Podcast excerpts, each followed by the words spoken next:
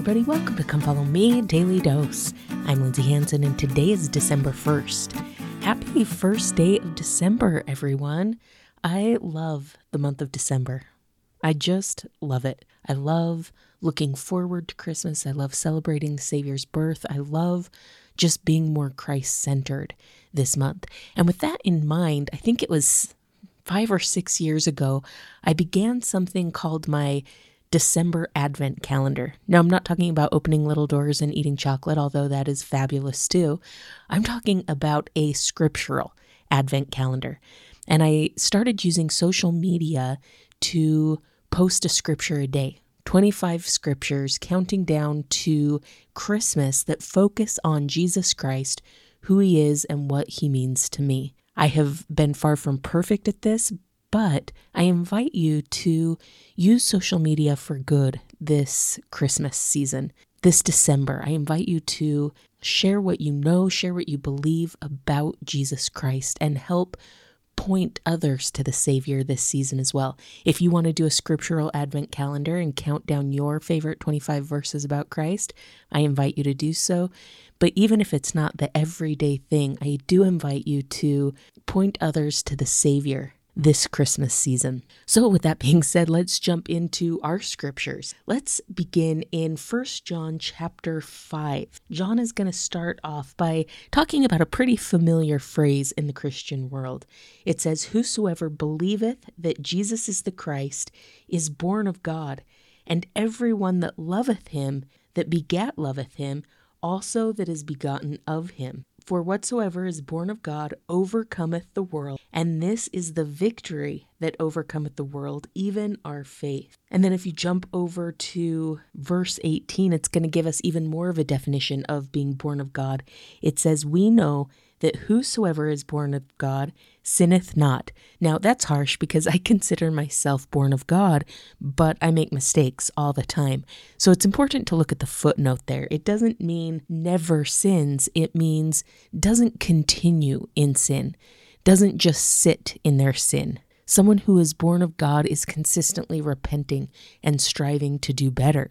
We also see in these verses that I've already read that belief in Jesus Christ helps us to be born of God, and striving to overcome the world helps us to be born of God. Now, the interesting thing about that is that oftentimes in the rest of Christianity, in the rest of the Christian world, especially the evangelical Christian world, sometimes they talk about being born of God or being born again as if it is an instantaneous thing that happens to you. Now, I'm not saying that kind of conversion can't happen. We all know of and can testify of people who experience that kind of lightning bolt conversion. But for most of us, being born of God or being born again is a gradual, everyday process.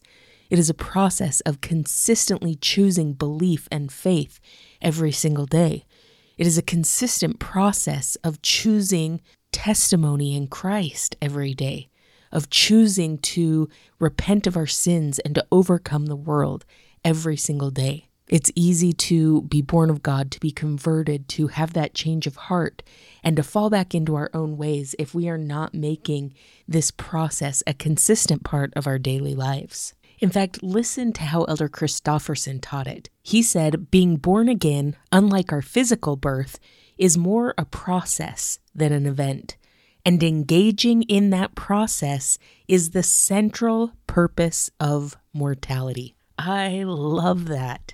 The central purpose of mortality is engaging in the process of being born again. Oftentimes, when we talk about the purpose of this earth life, we say, oh, it's to gain a body and to be tested. And sure, that's part of it. But I love that Elder Christofferson teaches us that a central purpose of our being here is to go through this process of conversion, this being born again, day in and day out, every day of our lives.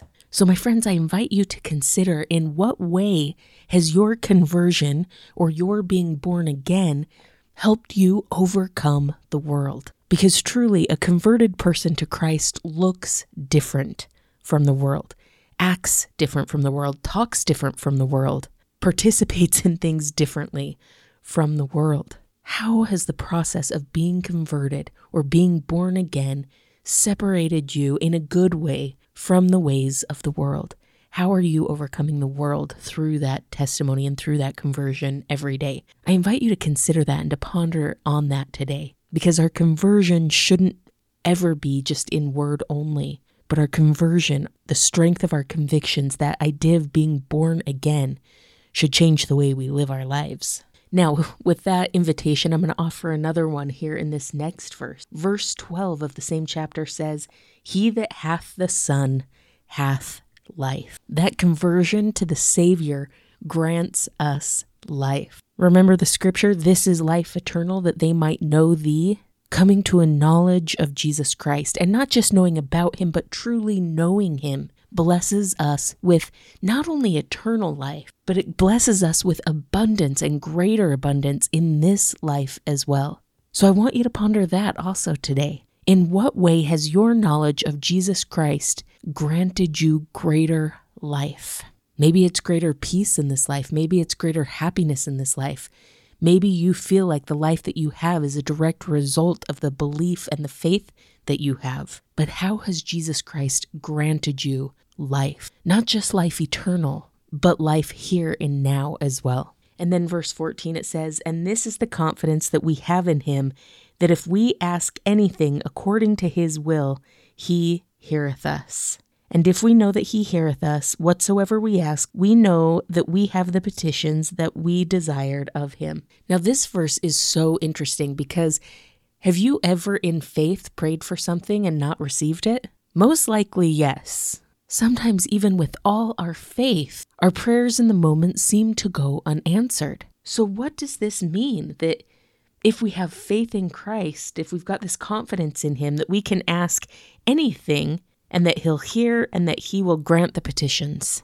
Well, my friends, there's an important phrase in there that we need to understand, and that is according to His will. And I would add to that, according to His timetable. Because it's my testimony that even the prayers that seem unanswered are being answered in some way. They might not be answered exactly in the way that we think or hope or expect, Sometimes that answer is small things that are happening to set us up for an answer later, but our Father in heaven does hear our prayers.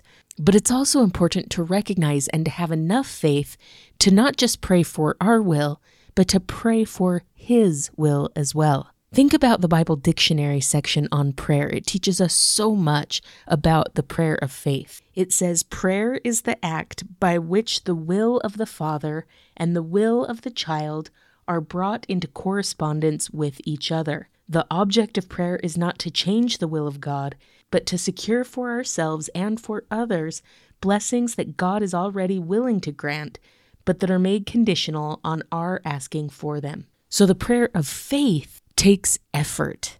In fact, the Bible dictionary also says that prayer is a form of work. That part of that work is working to align our will with God's will working to align our faith in Him to His will. And as we're willing to not just give rote prayers, but to wrestle with God in prayer, then it's not about trying to overcome God's will with our will. It's about trying to bring our will in line with His, so that when we ask for something, we will have perfect faith that what we are asking for is in alignment with what God wants for us. My friends, that is a celestial form of prayer. And I think sometimes we pray that way. I think sometimes we get it. But I think a lot of the times, most of the time, our prayers fall a little bit short of that. But that is an incredible standard to strive for, to wrestle with the Lord in prayer, to subdue our will to His, to work for it, so that we can pray in confidence and know that we are praying for God's will to be done. Thank you so much for listening today. If you're enjoying this podcast, make sure to follow us on social media, subscribe, like, comment, or share. This has been Come Follow Me Daily Dose, and I'm Lindsay Hanson.